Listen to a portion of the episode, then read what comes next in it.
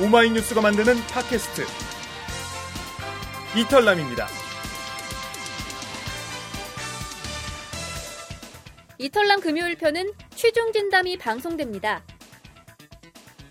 오늘 새로운 뉴스는 뭐죠? 박근혜 대통령의 지지율이 30%대로 가파르게 하락했습니다.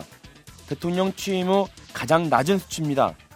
세월호 참사와 인사 참사가 영향을 미친 것으로 풀이됩니다. 대한민국 호도 침몰 위기에 내몰렸습니다. 국민들의 분노는 절망으로 변했습니다. 2014년 상반기 한국 사회를 흔든 이슈를 통해 침몰 위기에 내몰린 대한민국 호의 오늘을 진단해 보겠습니다. 오마이뉴스 사회부 기자들의 리얼 토크쇼 취중 진담 지금 시작합니다.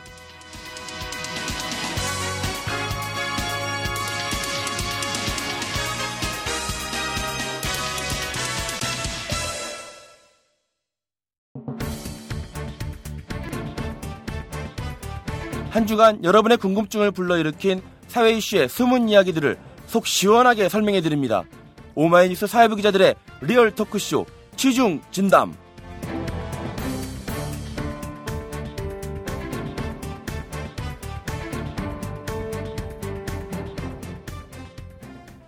청취자 여러분 안녕하십니까? 오마이뉴스가 만드는 팟캐스트 이털남 시즌 3 금요일 순서 어, 취중 진담 진행을 맡은 최인준입니다. 희망을 안고 새로운 한 해를 시작했던 것이 엊그제 같은데 벌써 한 해의 반절이 지났습니다. 어떻게 보면 2014년 상반기는 4월 어, 16일 세월호의 침몰과 함께 시간이 멈춰버렸던 게 아닌가 싶네요. 그렇게 훌쩍 시간이 지나가 버리는 동안 이 대한민국에서는 또 많은 일이 있었습니다. 그리고 지금 박근혜 대통령 지지율은 취임 후 최저 수준으로 나타났습니다. 세월호 참사와 그리고 연이은 이 총리 지명자 사퇴, 끝내 정홍원 총리를 유임하는 이런 결정 등이 영향을 미친 것으로 해석이 됩니다. 그러나 이 박근혜 정권의 추락은 이미 예견됐다는 게 중론입니다. 저희 오마이뉴스 사회팀 기자들은 지난 2월부터 이 팟캐스트 취중진담을 통해서 사회 곳곳에서 벌어지고 있었던 이 대한민국 호 위기의 징후들을 전해드렸는데요. 돌아보니까 모두 17회에 걸쳐서 어, 청취자 여러분들을 만나 뵀네요. 그러나 취중진담은 오늘 방송을 마지막으로 여러분께 작별 인사를 드려야 할 것 같습니다.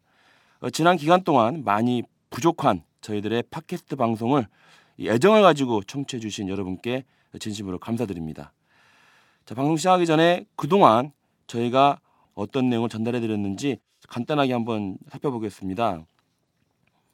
첫 방송은 김용판 전 서울경찰청장 지난 대선 댓글 사건의 핵심 관계자였는데 결국 무죄 판결을 받았죠. 그것에 대한 이야기 그리고 윤진숙 전 해양수사부 장관의 사임 그리고 또 당시 아주 논란이 됐었던 홍문종 새누리당 사무총장이 운영하던 아프리카 예술가들의 그 노예 노동 이런 사건들을 첫 방송으로 내보내드렸었는데요. 그 이후에 뭐 박근혜 정권의 창조 검찰 뭐 감토 조작 사건의 진실 같은 것들을 보도해드렸었고 또 그 무소불위 국정원 브레이크는 없다라는 그런 긴급 자담에도 저희들이 예, 방송했던 것 같습니다. 그 우리 김도균 국방 담당 기자가 특종을 했었던 기사인데요. 29살 여군 대위에게 벚꽃 엔딩은 없었다라는 제목의 방송이었습니다. 군 사법기관이 성추행, 가혹행위를 했었던 그 상관에게 손방망이 처벌을 내렸던 그런 사건에 대한 진실을 파헤쳤었습니다. 이후에 뭐 KBS 갈등 사태라든가 그리고 언론인들의 그 막말 사례들 이런 것들도 좀 보도를 해드렸었고 이런 것도 있었죠. 그 불법 사찰 증거 인멸의 진실을 고백한 블루게이트 저자 장진수 전 주무관을 녹음실에서 같이 만났었던 기간도 있었습니다. 예, 지금까지 오마이뉴스 사회팀이 2014년 상반기 동안 방송했었던 이 취중진담 내용들을 한번 살펴봤습니다. 자, 그래서 오늘 방송 마지막 방송은 어, 그동안 현장에서 취재했었던 기자들과 함께 어, 취재 뒷얘기 다 하지 못한 이야기들을 한번 나눠보는 시간을 가져보려고 합니다. 오늘 녹음실에는 좀 오랜만에 많은 우리 사회부 기자들이 나와 있는데요. 돌아가면서 인사를 한번 해볼까요? 우리 이주영 기자. 네, 오마이뉴스 이주영입니다. 네, 그리고 네, 저는 오마이뉴스 유성애 기자라고 합니다. 예. 네, 교육 미디어를 담당하는 선대식 기자라고 합니다. 네. 네, 법조팀 박소희 기자입니다. 네, 이렇게 네 명의 기자가 오늘은 녹음실에 나와 있습니다. 자, 마지막 방송이니만큼 더 이제 앞으로 할 기회가 없을지 모르니까 이제 말을 많이 해야겠네요. 말을 많이 하시고 적극적으로 그 좋은 내용들을 청취자들에게 전달해 주시기 바랍니다. 자, 우선 먼저 우리가 해야 할 이야기가 올 상반기 가장 충격적인 사건이었죠. 한국 역사상 최악의 해양 참사, 바로 세월호 참사였습니다.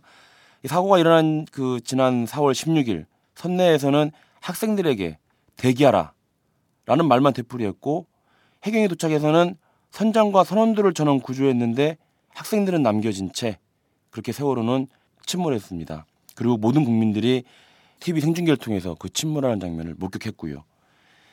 이 다음날 박근혜 대통령이 사건 발생지인 진도에 내려가서 아이들을 꼭 구하겠다 단언했지만은 결국 지키지 못한 약속이 돼버렸죠.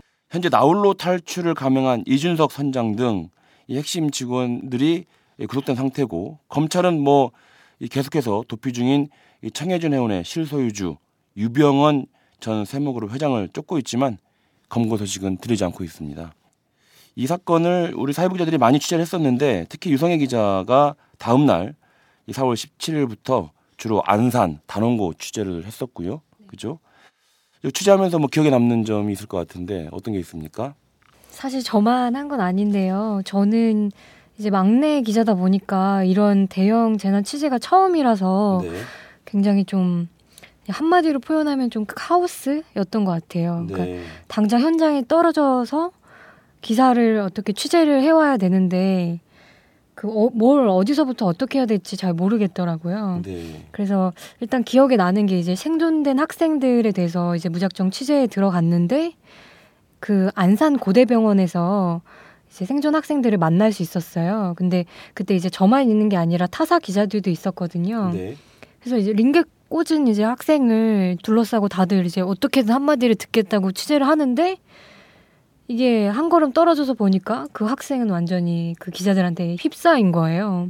그래서 아, 그 기자들은 열의에서 하는 것이 있겠지만 취재를 당하는 사람들은 굉장히 좀 네, 큰 아픔, 고통이 될 수 있겠네요. 네 상처가 될 수 있겠다 이런 생각이 들어서 이말 사실 뭐, 뭐 유성애 기자가 막내 기자인데 이건 뭐 선배 기자들 좀 취재 경험이 있는 기자들이 가서 취재를 한다 하더라도 굉장히 어려운 취재였을 겁니다. 특히 또 워낙 참혹한 현장이다 보니까 그 사건 자체만으로도 감당하기 힘든 상황이었고 거기에 이제 피해자들을 취재하려고 하다 보면 그래도 그래도 오마이스는 그런 이 취재 윤리나 이런 것도 잘 지키려고 노력을 했는데 그것조차도 쉽지 않은 상황이 계속 어, 이어졌었고요. 특히 유족들을 취재하는 것도 굉장히 많이 힘들지 않았습니까? 네, 그 제가 사실상 이런 장례식장이나 좀 유족 취재가 처음이었어서 제 나름대로는 되게 조심스럽게 대한다고 대했는데 그래도 어쩔 수 없이 상처를 줬던 것 같아요. 그래서 한 번은 그 희생학생 이름과 그 희생학생의 언니의 이름을 헷갈려서 제가 전화로 취재하다가 그 희생학생의 이름을 부르면서 뭐 그, 그 사람 맞죠? 뭐 이렇게 얘기를 한 거예요. 그래서 그 언니가 굉장히 싸한 목소리로 저 누구누구 아니라고 저는 다른 사람이라고 뭐 이렇게 얘기를 하셨는데 그때 굉장히 당황했던 기억이 나고요. 또 하나는 이제 그 KBS 간부 중에서 세월호 침몰 사고와 교통사고를 비교해서 말을 했던 분이 있었어요. 김시곤 전 보도국장이었죠. 네네. 근데 유족분들이 굉장히 그 망언에 대해서 굉장히 화가 나셔서 사과를 요청을 했는데 그쪽에서 이제 사과를 끝까지 안 한 거예요. 네. 그래서 안산 분향소에서 KBS가 있는 여의도까지 직접 차를 타고 가신 적이 있었어요. 근데 제가 그때 현장에 있었는데 어, 이 유족분들께서 아이들의 영정을 그 재단에서 이렇게 내려가지고 그 영정을 안고 가시는데 장면이 너무 비극적이어서 제가 내, 내가 여기서 뭘 하고 있지? 막 이런 생각이 들 정도더라고요. 아버지들은 굉장히 막 화가 나셔서 다 떼라고 영정사진을 떼라고 해서 뭐 다 각자 자기 자녀분들의 영정사진을 떼고 있고 어머니들은 울고 계시고 뭐 이런 장면이 있었는데 그걸 보면서 도대체 유족분들의 심정이 어떨지 잘 상상이 되지 않았고요. 네. 힘든 취재를 했었는데 우리 선대식 기자는 팽목항에 직접 내려갔었잖아요. 네. 예, 그때 혹시 뭐 취재하면서 뭐 선대식 기자도 같은 상황이었었고 네. 취재하기 어려운 상황이었을 텐데 특히 이, 이 유족들이 초기에 이 그 긴급 구조하지 못한 상황이나 이후에 구조 상황이 지연되고 있는 거 이런 것들에 대한 불만이 굉장히 많았죠. 그 정부에 대한 그런 네. 불만들이 굉장히 많았었을 네. 텐데. 제가 봤을 때도 그 불만이 어떻게 보면 좀 정당하다고 느껴지더라고요. 네. 특히 팽목항에서는 매일 이제 해양 경찰청에서 나와서 이제 브리핑을 하는데 그 브리핑 내용을 자세히 들어보면 자세히 모르고 하는 얘기들이 많고 또 이제 유족들이 궁금한 점을 물어봐도 제대로 답변하지 못하더라고요. 그래서 해양 경찰청도 이게 전문성이 전혀 없어 보이더라고요. 그래서 유족들한테 신뢰를 얻지 못하는 상황이었습니다. 이제 그러다 보니까 뭐 해양 경찰청이나 해양 수산부에서 뭐 장관이니 뭐 청장이니 오면 유족들이 둘러싸고 항의하고 이랬었는데요. 참 그 아수라장이 아직도 좀 기억이 나는 것 같습니다. 참 음. 지금 생각해도 먹먹하고요. 네. 정부의 대처도 굉장히 무능하고 미비했지만은 사실 그 상황을 보도한 언론들 저희를 포함해서 언론들의 보도 형태들도 문제가 많았었습니다. 그때 이제 지나친 이 속보 경쟁하다 보니까 네. 정부의 발표에만 의존하게 되고 그리고 또는 추측성 보도로 국민들이나 특히 유가족들을 혼란스럽게 만들고 상처를 또 주고 또 주게 하는 그런 보도들이 많았기 때문에 그런 거에 대한 반성도 사실 필요한 부분인 것 같아요. 네.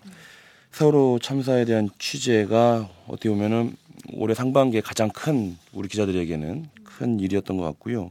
사실 세월호 참사가 발생하기 전에 한국 사회에서 가장 중요한 사건은 지난 대선 당시 국정원 대선 개입 사건이 계속 이어지고 있었던 거잖아요. 그죠? 그 재판이 계속 이어지고 있었는데 우리 박소희 기자가 당시 법조 취재를 하면서 여러 가지 기억들이 좀 있을 것 같아요. 어떤 게 좀 있었어요? 그 참 국정원 대선 개입 사건 같은 경우는 사안 자체가 크기도 한데 개인적으로 좀 남다른 인연이 있어서 더 좀 기억에 많이 남는 사건입니다. 제가 네, 인연이 예, 예. 그 댓글 사건이 터진 날 퇴근하던 길에 선배의 호출을 받고 그 오피스텔 앞에서 뻗치기를 했거든요. 그래서 예, 12월 예, 2012년 이제 12월 11일 그렇죠. 밤과 12월 12일 밤까지 새벽까지였는데 예, 예. 제가 좀 추위를 많이 타는 편인데 그때 오피스텔 복도에서 밤이 되니까 굉장히 춥더라고요. 그래서 네. 그 누군가 깔고 앉은 종이 상자가 참 부러웠던 네. 그런 기억도 있고 그 뒤로 이제 저는 사실 담당이 아니라서 한동안 좀 잘 신경을 관심을 못 가졌던 사안이었는데 제가 또 이제 법조에 가서 계속 원세훈 전 원장과 뭐 김용판 전 서울 지방 경찰청장 사건들 취재를 계속 하면서 아 이게 참 신기하다 그런 생각을 많이 했습니다. 네, 그래요. 사실 언제부턴가 이 국정원 이야기가 뉴스에 너무 많이 나오고 있어요. 그쵸. 그렇죠. 저는 대선 때 이전부터 그랬지만 대선 때 특히 심했고 이 대선 이후에도 계속 국정원과 관련된 굵직한 사건들이 계속 터져 나오고 있습니다. 네. 지금은 또뭐 이제 국정원장에서 사퇴하고 나서 또 이명기 국정원장 후보자에 대한 또 의혹도 제- 제기되고 있고 어쨌든 참 말이 많은 기관이에요. 저도 제가 살면서 이렇게 국정원 사람들을 많이 볼 일이 있을까 싶을 정도로 이제 법정에서 자꾸 국정원 직원들을 목격하는 상황들이 벌어지고 있는데요. 이제 대선 개입 사건도 그렇고 어, 최근에 이제 작년에 일어났었던 이석기 의원 내란 음모 사건 그렇죠. 그리고 국정원 간첩 증거 조작 사건 이 있었고 요즘에 이제 새로 진행 중인 재판이 그 2007년 남북 정상회담 회의록 사건 재판입니다. 네네. 이 사건도 뭐 그 증인이나 어떤 피고 석의 국정원 직원이 앉는 건 아니지만 결국 촉발됐던 게 국정원 쪽에서 이제 회의록을 공개를 하면서 사건이 불거졌기 때문에 전혀 국정원과 무관하진 않다고 볼 수 있는데요. 사실 덕분에 그 내곡동 본부도 다녀왔어요. 남재준 어, 국정원장이 이제 예. 대국민 사과를 할 때. 근데 뭐 개인적으로 이런 상황 자체가 바람직해 보이진 않습니다. 어쨌든 국가의 중요한 기관이 안 좋은 일로 자꾸 사람들 입에 오르내리는 게 그 제 역할을 못 한다는 또 다른 의미가 되지 않을까 싶어서 많이 좀 안타깝기도 하고 아쉽습니다. 그렇죠. 사실 이 박근혜 정부의 국정 남맥상의 또 중요한 원인 중에 또 하나를 이 국정원이 또 담당하고 있어서 국정원이라는 역할이 바로 이 정권의 어떤 그런 걸 보좌하는 것인데 오히려 마이너스 효과를 내고 있는 거죠. 어쨌든 간에 기자 개인으로서 보자면 굉장히 중요한 현장을 지금 목격하고 있는 거 아닙니까? 그렇죠. 그래서 예, 더 많이 하게 되는 생각이 아 기사를 정말 잘 써야겠구나. 그렇죠. 그리고 예. 실제로 최근에 제가 2월에 이제 강기훈 씨 유서대피 사건 취재를 하면서 자료를 찾는데 그 90년대 당시 기사들이 많이 도움이 되더라고요. 그걸 또 보면서 아 몇십 년 후에 누군가 제가 쓴 그 기사를 찾고 뭐 참고할 수도 있지 않겠나 그런 생각을 하면서 아 기사 정말 똑바로 잘 써야겠구나 네. 그런 생각을 많이 했습니다. 제가 잘하고 있는지는 모르겠지만 저도 이제 법조 출입할 때 기억이 나는데 재판 취재하는 게 굉장히 좀 지루한 작업이에요. 그- 사실 가끔 졸음과 싸울 때도 그- 예, 맞습니다. 막 뭐 간단한 재판은 뭐 금방 뭐 10분이나 그쵸. 20분 끝나기도 네. 하는데 이런 큰 사건 같은 경우는 하루 종일 하잖아요, 네. 재판. 또 같은 얘기 반복하기도 하고. 네. 예. 그렇게 바쁘게 일을 하고 늦게까지 일을 하면 남편이 싫어하지 않나요? 또 최근에는 참 세월호 재판 때문에 네. 광주도 지금 직접 내려가잖아요. 네. 광주 지법에도 네. 내려가는데. 근데 뭐 저희 남편은 제가 바쁜 걸 좋아해서요. 아, 네. 남편이 바쁜 걸 아내가 바쁜 걸 좋아해요. 네, 그 바쁘면 일단 본인이 자유롭고 아, 그리고 또 이렇게 바빠서 잘 못 봐야지 애정이 더 샘솟는다고. 근데 신혼이면 좀 같이 붙어 있고 싶어 하지 않나요? 제가 좀 그런데. 그러니까. 아, 네. 저희는 아, 뭐 예.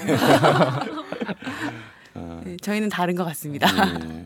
박세 기자도 결혼 이제 얼마 안 됐죠 아직. 네, 아직 1년이 안 됐는데 한 10년 된 것 같네요. 야, 좀 심각한데요. 그. 네, 아유, 저, 그 그만큼 편안하고 친숙하고. 네, 그래도 2년, 5년도 아니고 10년이라고 할 줄이야. 네, 저희는 이제 연애를 오래 했으니까. 예. 아, 꽤 오래 하시, 했다가 결혼을 했죠. 네. 예. 지금 또 선대식 기자는 결혼한 지가 지금 이제 1년 일 하고, 년 네, 됐고. 1년 정도 됐죠. 방송 시작하기 전에는 이제 뭐 그때 당시에는 장모님도 칭찬하셨던 예. 일이 있었죠. 칭찬하시고 방송 들으시면서 네, 네, 제가 또 장모님이요? 네, 제가 일부러 또 그 이제 사위가 이렇게 방송도 합니다라고 네. 해서 링크를 보내줘서 이제 장모님 들으시고는 되게 잘한다. 네, 방송 쪽으로 한번 진출해라. 이렇게까지 얘기가 나왔죠. 이 사위 사랑은 장모 사랑이라는. 네. 방송으로 진출하라는 말씀까지 뭐 정말 이제 사랑하시나 목소리만 네. 가지고 네. 정말 사랑하시는 것 같습니다. 사회 사랑을. 어쨌든 우리 방송 진행하는 와중에 상반기에 네. 이 사회적으로 늘 우울한 뉴스만 있었지만은 개인적으로 굉장히 또 좋은 뉴스도 있었고요. 아, 네. 뭐 이제 아내가 임신을 하게 돼 가지고요. 애 아빠가 됩니다. 선대식 2세를 네. 곧 출산이 언제죠? 네, 12월입니다. 12월이니까 뭐 나중에 또- 또 다른 어떤 프로그램을 가지고 방송을 할 때또 네. 네. 이제 자녀분에게 또 자랑스러운 아빠가 되기 위해서 더 열심히 해야겠죠. 예. 그렇습니다. 저희들이 이 현장에 나가서 일을 취재를 하고 그리고 그 취재한 내용과 그리고 보도하지 못한 내용까지 다 가지고 와서 취준남이라고 하는 이 팟캐스트 방송을 그동안 만들어 왔는데요. 쉽지는 않았지만 잘 만들어 보려고 노력을 했는데 또 많이 부족했던 것 같습니다. 우리 기자들 취재하면서 들었던 여러 가지 뒷얘기들을 지금 함께 들어보고 있습니다.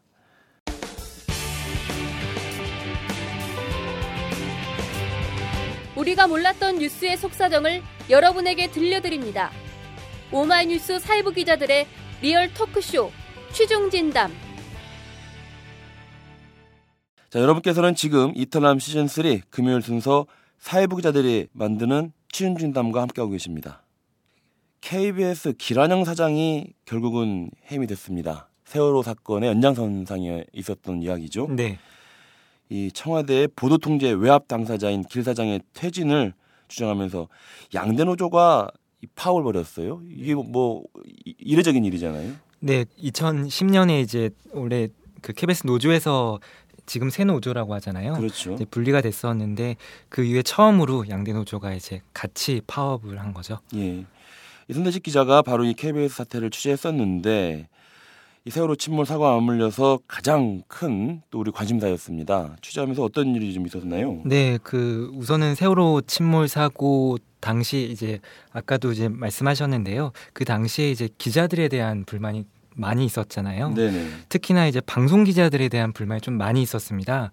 그러니까 뭐 KBS를 비롯해서 이제 공영 방송들이 그 박근혜 대통령의 뭐 행보는 좀 부각시키면서 이제 정부의 이제 무능 이런 것들은 좀 감춰왔다 이런 문제들이 좀 많이 제기가 됐었는데요. 그랬죠. 결국에는 KBS 막내 기자들이 이제 반성문을 썼습니다. 이제 그게 이 모든 사태의 시작이었습니다. 그리고 이 사태에 좀 기름을 부은 거는 이제 김시곤 전 보도국장의 발언인데요.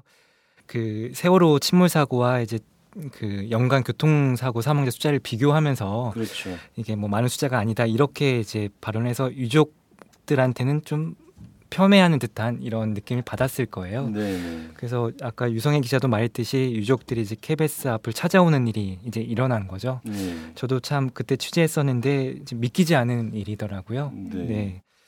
그리고 그 후에 이제 결정적으로는 이제 기란영 사장의 이제 사과를 유족들이 요구했지만 기란영 사장은 결국은 나타나지 않았습니다. 그래서 이제 이후에 이제 유족들이 청와대 앞에 가서야 기란영 사장이 나타났는데요. 이제 이후에 이제 기란 사장이 이제 왜 사과하지 않았는지 이런 의문들이 많이 남았었죠 그 당시에. 예. 그 KBS 사태를 취재하면서 네. 그이 막내 기자들을 좀 많이 만나봤나요? 네, 그 막내 기자들도 공개 석상에서 발언도 많이 했고요. 또 제가 어, 몇명 기자들한테 연락을 돌려서 좀 얘기를 듣기도 했었죠. 네. 네, 사실 이 언론사에서도 네. 그 언론사가 제대로 가고 있는지를 보려면 막내 기자들의 제대로 하, 하는지를 보는 네. 것이 굉장히 중요할 것 같아요. 네, 아, 물론 더 크게 보자면 정권이 제대로 하고 있는지를 보려면 또 언론을 봐야겠죠. 네, KBS 사태가 가지고 있는 상징성이 바로 그런 것일 텐데 네, 사실 이제 미디어 분야는 이- 그 선대식 기자가 맡기 전에는 원래 이주영 기자가 네. 또 맡았었잖아요. 네. 네. KBS 이번 파- 사태 때도 취재 좀 지원을 했었잖아요. 네, 그렇습니다. 예. 좀 그때 뭐 어떤 재밌는 일이 좀 있었나요? 이제 저, 저는 이제 KBS 이사회가 기란영 KBS 사장에 대한 해임 재청안을 의결할 당시에 이제 그때 지원을 나갔었는데요. 예. 이제 제가 그 전날과 그 당일을 취재를 했었는데 그 전날까지는 파업을 하는 취재 기자들의 모습이 굉장히 행복해 보였습니다. 이렇게 힘차고 즐겁고 표정이 표정이 밝고 그랬는데요. 네. 그 해임 재청안을 의결하는 순간 네, 직후에 이제 그 PD들과 이제 기자들이 KBS 신관 안으로 들어가는 모습을 봤는데 이상하게 어깨가 축 처져 있고 네. 그리고 또 이제 이렇게 한숨을 쉬더라고요. 어, 그래서 기란영 사장이 결국 해임이 됐잖아요. 네, 그왜 그런 걸까요? 그러니까 이제 파업하는 동안은 잠깐 업무를 놓고 있었는데 이제 왜냐면 이제 제작 거부를 했었으니까요 네. 파업을 하고 근데 이제 음. 이제 사장이 떠나서 좋지만 다시 다시 업무와 업무를 해야 된다. 한 이제 조합원께서는 휴 그래 일을 하는 건 좋은 거지 라면서 이제 터벅터벅 걸어가시더라고요. 네. 그 저도 조합원들 집회에 가 보니까 조합원들 표정이 좀 밝더라고요. 그렇죠. 네. 그 물론 농담으로 하는 얘기겠지만 이제 조합원들이 하는 얘기를 들어보니까 일을 안 하니까 좋더라. 그리고 오랜만에 늦잠을 자니까 좋다. 뭐 이런 얘기를 하더라고요. 아무래도 좀 즐거운 분위기에서 이제 파업을 좀 이끌어가려는 그런 네. 노력으로 보였습니다. 아, 네. 저 사과할 게 또 하나 있는데 이거 네. 관련해서 최영철 KBS 9시 아, 뉴스 네. 앵커한테 꼭 사과를 해야 될 일이 있었어요. 네. 근데 제가 지원을 나가서 취재를 하는 첫날에 이제 KBS 기자협회 파업한 기자들이 이제 선전전을 나가기로 네. 한 거예요. 그래서 이제 그 메인 뉴스의 앵커인 최영철 앵커를 찾기 위해서 이제 근처에 있는 기자 두 명 분이 한 벤치에 앉아 있었는데 찾아가서 어, 죄송한데 KBS 최영철 앵커는 어디 쪽에 계신가요? 물어봤더니 그 옆에 분이 제 옆에 있는데요. 라면서 하시는 거예요. 알고 보니 제 앞에 바로 앞에 있던 분이 최영철 앵커셨던 거죠. 네. 제가 아, 죄송하다. 정말 죄송하다 했더니 아, 저를 몰라보는 분이 많아요라고 하더라고요. 이 자리를 빌어. 시청률 20%의 뉴스 프로그램의 메인 앵커인데 네. 아, 변명을 하자면 네. 그 뉴스 할 때 끼셨던 안경이 아니더라고요. 아. 뿔테로 바뀌셔가지고 제가 네. 못 알아봤습니다. 뿔테 때문에. 네. 예. 아니, 저도 그 최영철 앵커가 이제 광화문 광장에서 1인 시위를 한 적이 있었거든요. 30분 동안. 네. 근데 알아본 사람이 없더라고요. 과거에 이제 스타 앵커들이 많이 있긴 했었는데 요즘에는 사실 또 그렇게 스타 앵커는 또 없는 것 같아요. 손석희 앵커 이후에 좀 보면은 또 최영철 앵커도 좀 오래 진행한 예. 앵커도 아니고 해서 그랬던 것 같습니다. 그랬던 것 같아요. 네. 그런 좀 최영철 앵커 같이 훌륭한 앵커들이 잘해서 또 잘할 수 있는 터전이 만들어져서 네. 훌륭한 앵커로 커서 네. 올바른 우리 후배들에게 그런 선배 모습을 보여주면 좋을 텐데 네.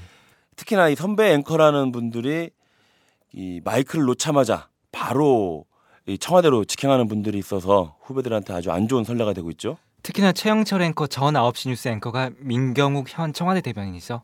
예, 그렇죠. 자, 현대식 기자는 또 요번에 그 육사 지방선거에서 이 교육감 선거도 취재를 했잖아요. 네. 강역 단체장이 어떻게 됐다, 뭐 어떻게 됐다 이런 것들은 사실 뭐 뉴스 그런 건 뉴스가 잘 많이 안 됐고 오히려 어, 우리에게 눈길을 끌었던 것은 13명의 진보 교육감이 탄생한 겁니다. 네네. 어, 다들 아시겠지만 특히 서울에서 조희연 후보가 두 명의 보수 후보를 제치고 네. 막판 대역전극을 이뤄냈는데 네. 어떻습니까? 그 정작 이번 선거의 스타는 따로 있다라는 얘기가 있는데 이게 무슨 얘기인가요? 네, 뭐 초반 4%의 지지율로 결국에는 이제 대역전국을 이뤄낸 조희연 후보도 뭐 스타겠지만 네. 근데 뭐니 뭐니 해도 이번 선거의 스타는 고승덕 이제 서울시 교육감 후보겠죠. 그렇죠. 네. 예. 뭐 다들 아시겠지만 이제 선거 전날이었죠. 3일 오후 강남 한복판에서 이제 외친 그 절규 다들 아시잖아요. 네네 예, 기억합니다. 그 미안하다 절규. 네.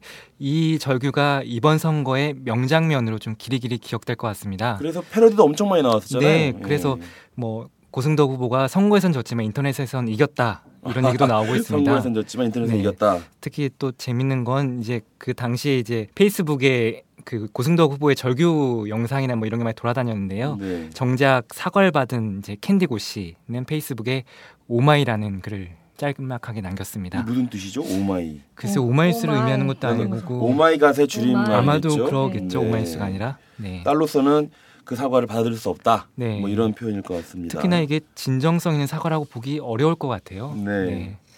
이렇게 고승덕 후보는 따님 때문에 어, 곤란한 상황에 처했었던 반면 네. 조희연 교육감 같은 경우는 또 아들이 인터넷에 쓴글 때문에 힘이 됐었던 네. 그런 경우가 있- 그렇죠. 였죠? 캔디고 씨가 이제 글을 쓰기 한 이틀 전이었을 거예요. 이제 조현 그 당시 후보의 둘째 아들 성훈 씨가 글을 썼는데요. 자 아버지를 지켜봐 왔는데 이제 교육감이 돼서도 부정을 저지르거나 이제 돈을 쫓는 일은 없을 것이다. 이렇게 글을 올, 이제 다음 아고라에 올렸는데요. 네. 이게 몇십만 건의 조회수를 기록했습니다. 네 네. 이제 그래서 큰 홍을 얻었죠. 그래서 이틀 뒤에 이제 캔디고 씨의 이제 그 발언과 맞물려서 큰 영향을 끼친 것 같습니다. 네. 예. 그렇게 육사 지방선거는 끝났고 아까 이제 초반에 말씀드렸듯이 박근혜 대통령의 지지율은 계속 하락을 선을 긋다가 지금 30%대 이게 뭐 굉장히 많이 떨어졌는데요. 뭐 진중권 씨는 이 철의 40%는 무너지지 않을 것이다라고 생각을 했었는데 이게 무너졌다. 뭐 이런 내용의 트윗글도 올렸더라고요. 자, 이 가장 큰 원인은 결국 이 세월호 참사에 이은 인사 참사가 네. 아니겠습니까? 특히 문창극 국무총리 후보자 정말 말이 많았었는데요. 제가 한번 요걸 한번 읽어보겠습니다. 냉철한 비판 의식과 합리적 대안을 통해 우리 사회의 잘못된 관행과 적폐를 바로잡기 위해 노력한 분으로 뛰어난 통찰력과 추진력을 바탕으로 공직사회 개혁과 비정상의 정상화 등 국정 과제들을 제대로 추진해 나갈 분. 이게 무슨 말이냐면 문창국 총리 후보자에 대한 청와대의 평가였습니다. 그런데 결국 어, 이 친일 식민사관과 국민 비하 발언 또 전직 대통령에 대한 막말 이런 것들이 국민적 분노를 또 자아내게 했고 심지어 이 새누리당 내에서조차 어, 사퇴를 요구하는 그런 일이 있었는데요. 자 문창국 총리 후보자 전 후보자죠. 네. 이 취재는 또 우리 이주영 기자가 취재를 했었잖아요. 네, 그렇습니다. 매일 아침마다 그 출근길 마크해야 되고 네. 점심에 또 밥 먹으러 나올지 가서 또 마크를 해야 되고 저녁에 퇴근 언제 할지 모르는데 또 퇴근길 마크 해야 되고 네, 고생을 좀 많이 그렇습니다. 했는데 그래서 그 고생한 기자들이 기다리고 있었던 것은 언제 사퇴하느냐 네. 사퇴 시점만 기다리고 있었다. 네, 그렇죠? 그렇습니다. 네. 예. 총리 후보로 지명된 지 하루 만인 6월 11일 밤이었죠. KBS 9시 뉴스에서 과거 교회 강연 동영상을 보도한 다음 날부터 수십 명의 취재진들이 정부 서울청사 창성동 별관 로비에서 소위 말하는 뻗치기에 들어갔습니다. 그가 총리 후보직을 사퇴하느냐 마느냐 그 순간을 취재하기 위해서였는데요. 그렇죠. 이제 각 언론사 기자들은 이제 문 후보자가 저 이제 사퇴합니다라는 얘기를 하는 걸 듣기 위해서 정확히 약 2주 동안 매일 문 후보자의 출퇴근 광경을 지켜봐야 했습니다. 덕분에 이제 거기가 북촌 쪽인데요. 네. 평소에 손님이 없어가지고 한산한 카페들이 굉장히 많아요. 그런데 이 2주 동안은 자리가 없을 정도로 카페들이 잠깐의 성수기를 맞는 진풍경이 벌어지기도 네. 했고요. 또 이제 장시간 동안 뻗치기를 해야 되다 보니까 별관 로비에 이제 캠핑 의자들이 네. 등장하기도 아, 했습니다. 기자들이 앉아 있는 캠핑 의자. 그렇습니다. 네. 그 기자들 노트북에는 이제 이 문창국 후보자의 사퇴를 선언하는 기사가 이미 쓰여져 있었겠네요. 네, 이제- 엔터키만 누르면 기사 날아갈 수 그렇죠. 있도록 이제 이제 하루하루 지날수록 날짜만 바꾸면. 날짜만 바꾸면서 그렇게 참 오래 버텼습니다. 2주 동안 버텼는데 네, 문창국 후보자가 어쨌든 언론 출신 아닙니까? 그렇습니다. 중앙일보 대기자 그 출신 대기자 출신이죠. 중앙일보의 대기자. 그런데 오히려 이 문창국 후보자가 기자한테는 이게 뭐 호의적이지 않았다라는 얘기가 무슨 얘기죠? 네, 기자들을 후배라고 부르면서 반말로 성의 없는 답변을 일관하거나 질문을 회피하는 건 뭐 이미 다 알려진 사실입니다. 사실 예. 이제 하느님의 뜻이란 발언 논란 이후에 정치권에서 사퇴 압박이 거세질 때부터는 아예 기자들을 상대로 호통을 치기도 했습니다. 네. 이제 자신에게 쏟아지는 보도를 두고 20분 동안 일장 연설을 늘어놓기도 했는데 이제 그때 이제 저널리즘이 뭔진 아냐 왜 보도를 그렇게 하냐 제대로 안 하냐 이런 호통이었어요. 네. 근데 이제 기자들의 반응은 썩 좋지 않았습니다. 네. 이제 주로 문 후보자가 했던 얘기가 사실 확인을 제대로 하고 써야지 않느냐 하는 내용이었는데 그렇게 꾸짖어 놓고는 정작 기자들이 사실 확인을 하기 위해서 질문을 던지려고 하면 그 기회는 주지 않고 도망치듯 자리를 뜨기 일쑤였습니다. 그렇- 그렇기 때문에 이제 문 후보자에게 질문을 던지기 위해서 20분 동안 말을 끊지 않고 참던 기자들은 한마디로 바보가 된 거죠. 네. 질문하려고 20분 동안 참고 기다렸는데 그냥 가버렸으니까요. 예. 그러다가 다음날 출근길에는 문 후보자가 이렇게 얘기했습니다. 오자마자 어제 제가 그냥 가니까 많이 서운했죠. 아. 일방적인 기사에 그동안 제가 얼마나 서운했겠어요. 앞으로 역지사지로 합시다라고 이렇게 얘기를 하더라고요. 놀리는. 병주고 약주고 네, 그래서 네. 뒷목이 뻐근해지더라고요. 네. 문창극 전 후보자의 별명이 멘탈 갑이다. 뭐 같은 맥락의 얘기인가요? 그렇습니다. 청와대가 문 후보자 임명 동의안 재가를 연기한 시점부터 예, 예. 이제 정치권에서는 사실상 문창극 카드가 버려진 게 아니냐는 얘기가 나왔는데요. 그럼에도 문 후보자는 굉장히 당당한 모습이었습니다. 친박 핵심 인사인 서청원 새누리당 의원이 대놓고 사퇴를 요구해도 문 후보자는 출퇴근길마다 굉장히 여유로운 미소를 지으면서 대통령 올 때까지 기다리겠다. 자진 사퇴는 없다는 입장을 재차 피력했습니다. 네. 뭐 어느 것을 예상하든 그 이상의 것을 보여준다는 얘기가 기자들 사이에서 나오기도 했는데요. 네. 이런 문 후보자를 두고 사상 최강의 버티기다, 진정한 멘탈 갑이다라는 별명이 붙기도 했습니다. 네. 심지어는 아, 이번에 박근혜 대통령이 임자를 제대로 만났구나 하는 농담도 나돌았습니다. 이러한 이른바 인사 참사 문창극 후보자 이- 그 전에 이제 안대희 후보자부터 해가지고 네. 그렇게 계속 이어졌고 이것의 이제 하이라이트는 결국 이 정우원 총리의 유임이었잖아요. 그죠? 자 인사 참사가 계속 이어지는 것에 대해서 박근혜 대통령은 이제 자기 자신을 돌아보는 생각을 하지 않고 인사청문회 제도에 대한 문제 제기를 하고 있는 겁니다. 과연 인사 청문 제도의 문제일 것인가?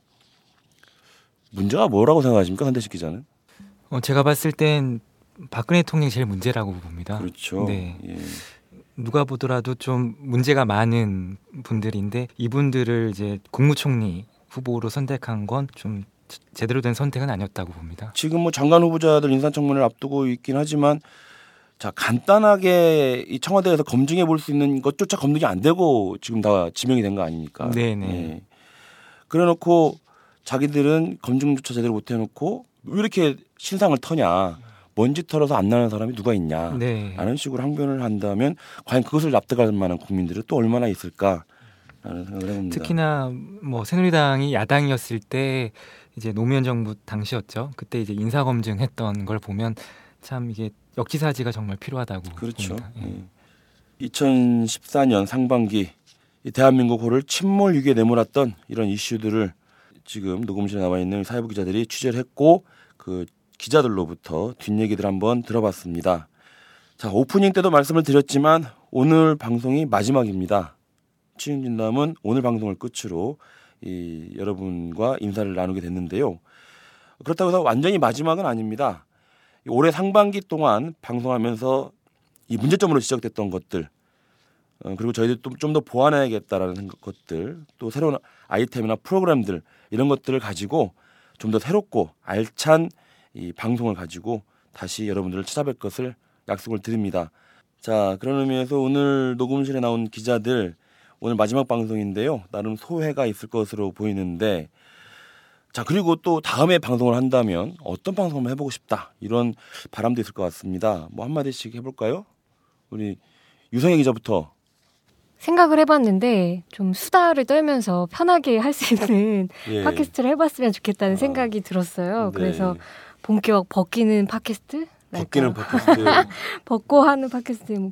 네 이제 벗고 하는 팟캐스트 예, 좀 오해 구조가 있습니다. 네. 그러니까 취재원하고 목욕탕에서 이렇게 좀 아. 편하게 인터뷰를 해볼 수 있을까라는 생각을 해봤어요. 근데 목욕탕에서 녹음을 할 수가 없어서 근데 그러니까- 그 KBS에서는 해피투게더 이런 방식. 네, 그렇죠. 아 사우나 네네. 실에서 뭐. 동성이라면 정말로 뭐 이렇게 동- 목욕탕에서 서로 때를 밀어주면서 할 수도 있을 것 같고 네. 아니면 이성이라면 그냥 이렇게 찜질방에서 계란을 까먹으면서 서로 이렇게 편하게 얘기를 한다면 굉장히 진솔한 얘기들이 나오지 않을까 네, 그런 생각을 그래요. 해봤습니다. 뭐 한번 고려를 해보겠습니다.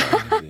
현대식 기자는 어떻습니까? 네, 참 많은 이제 생각들이 좀 떠오르는데요. 특히나 제가 그 처음에 할 때 그리고 여러 차례 방송을 하면서 좀 인사도 제대로 안 되더라고요. 예. 그만큼 좀 방송에 좀 맞지 않나 싶었는데 시간이 갈수록 제가 좀 방송을 잘한다는 느낌도 많이 받았습니다. 그래서 그래서 잡복을 그래서 이번에 이제 1차로 마무리가 되지만 앞으로 한다면 더 잘할 수 있겠다는 생각이 들더라고요. 네. 그래서 다시 한번 이제 팟캐스트로 좀 찾아뵙게 된다면 정말 편안하게 청취자들과 함께 할 수 있는 방송을 만들고 싶습니다. 혹시 롤 모델을 혹시 정봉주 전 의원으로 삼고 있나요? 아니면 제 롤 모델은 손석희 손석희. 현 JTBC 보도부문 사장입니다. 예, 그렇죠. 그렇게 하셔야죠. 박서 기자는 어땠습니까? 네, 저 같은 경우는 이제 법조 취재를 하면서 좀 힘들고 몸적으로 힘들었던 상황들도 많았지만 그 판결문 같은 거 보면은 가끔 멘붕 올 때가 있거든요. 용어가 너무 어려워서 그래서 뭔가 그 사안 자체의 어떤 내용들도 있지만 정말 일반 시민이 보기에도 어- 어떤 이해하기 힘든 판결문 내용이라던가 뭐 그런 것들을 조금 더 다가가기 쉽게 얘기를 하면 더 좋지 않았을까라는 아쉬움이 남고요. 앞으로 뭐 다음 기회를 기약하면서 물러가겠습니다. 네. 이주영 기자도 할 말이 좀 많이 있을 것 같은데 어땠나요? 어 이제 근데 별로 출연한 게 제가 한 세 번밖에 오늘 포함해서 세 번밖에 없고 그리고 이제 뭐 주요하게 얘기했던 게 없어가지고 이제 제가 취재했던 거를 좀 재미있게 그리고 좀 더 많은 뉴스를 담아서 얘기해드리지 못한 점이 좀 아쉽고요.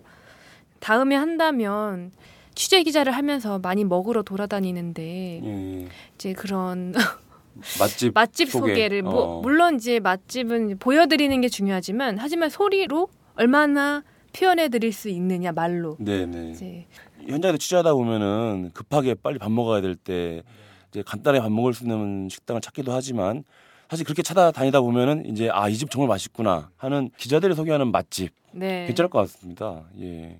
그것만 메인으로 해서 한번 프로그램을 만들어 볼까 생각도 해보고요. 특히나 소- 소리로 보여준다는 게 참 기대가 그러니까 말로 되네요. 표현을 하는 거죠 그 음, 맛을 그렇죠. 네. 네. 먹방을 먹이 라디오 먹방을 어떻게 해야 되는지.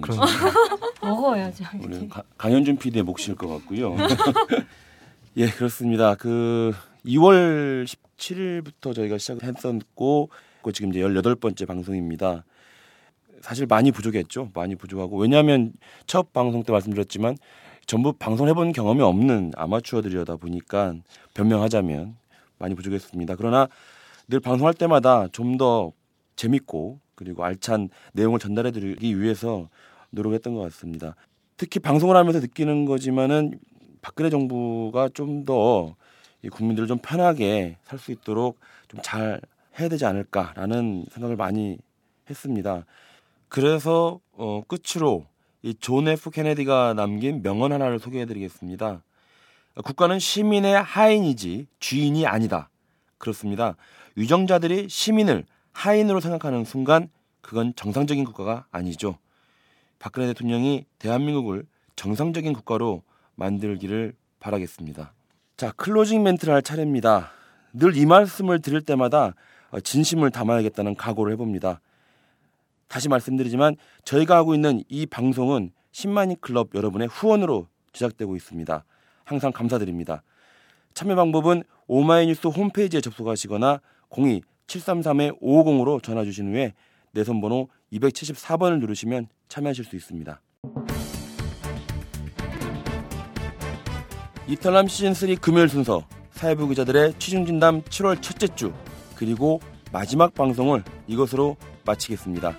지금까지 진행의 최경준, 제작의 강현준이었습니다.